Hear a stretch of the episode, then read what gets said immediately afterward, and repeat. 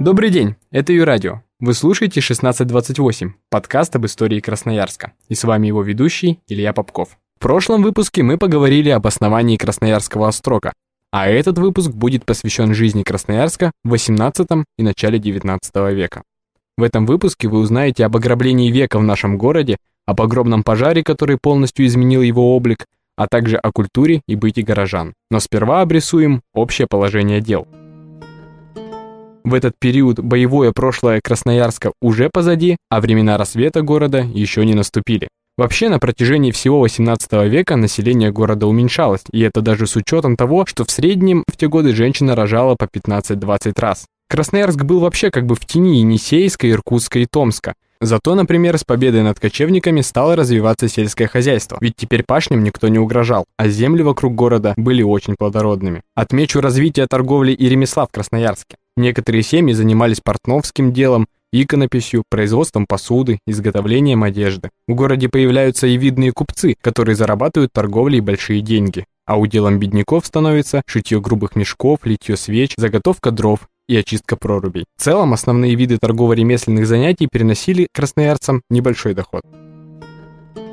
Вообще самым состоятельным человеком города на конец 18 века был Иван Яковлевич Лымский. Он, правда, был не купцом, а помощником воеводы и получил за свою службу дворянский титул. С его именем связано ограбление века в масштабах, конечно, города Красноярска. Оно произошло в 1788 году, Неизвестные воры проникли в кладовые, которые принадлежали Ивану Яковлевичу. Воров не остановили и замки на сундуках. В общей сумме было унесено только деньгами 10 тысяч рублей. Для понимания масштабов кражи скажу, что за два года до нее Пылымский въехал новый частный каменный двухэтажный дом с каменным подвалом. Это был первый такой дом в городе. Так вот он стоил примерно 700 рублей.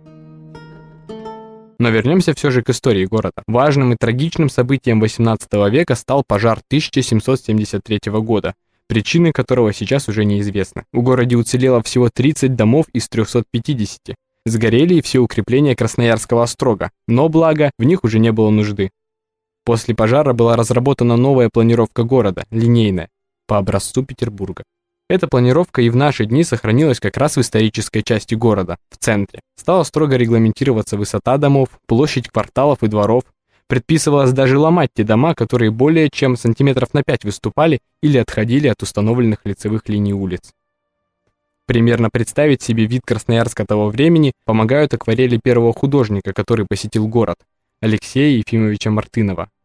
Одну из этих акварелей можно посмотреть как раз в комментариях к посту с подкастом. Ландшафт вокруг города на ней не совсем угадывается. Красноярск изображен так, будто стоит у подножья огромных гор, но вообще рисунки очень интересные, и жаль, что сейчас этот художник почти забыт. Ему, кстати, очень понравился Красноярск. Он вроде бы даже назвал его самым красивым городом Сибири, из тех, которые посещал.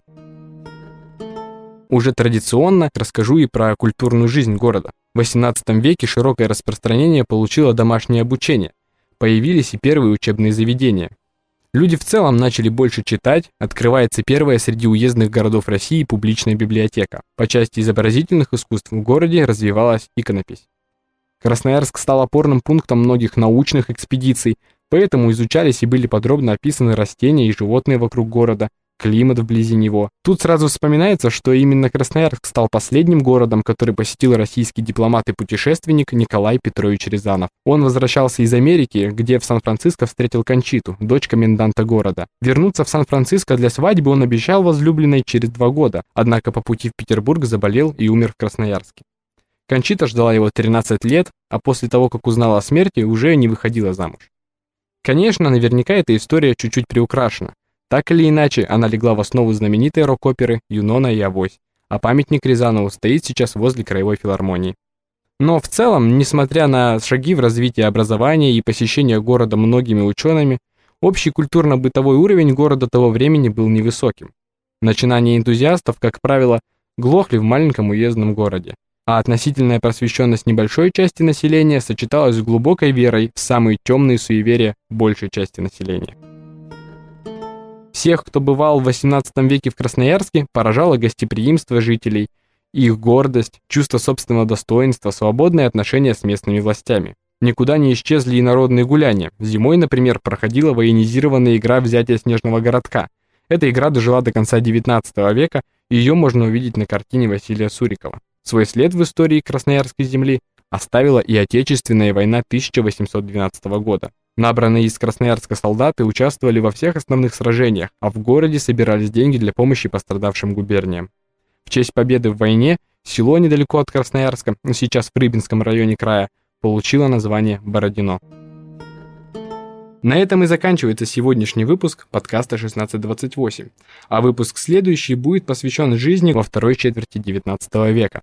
Изучайте историю и творите ее. С вами был Илья Попков.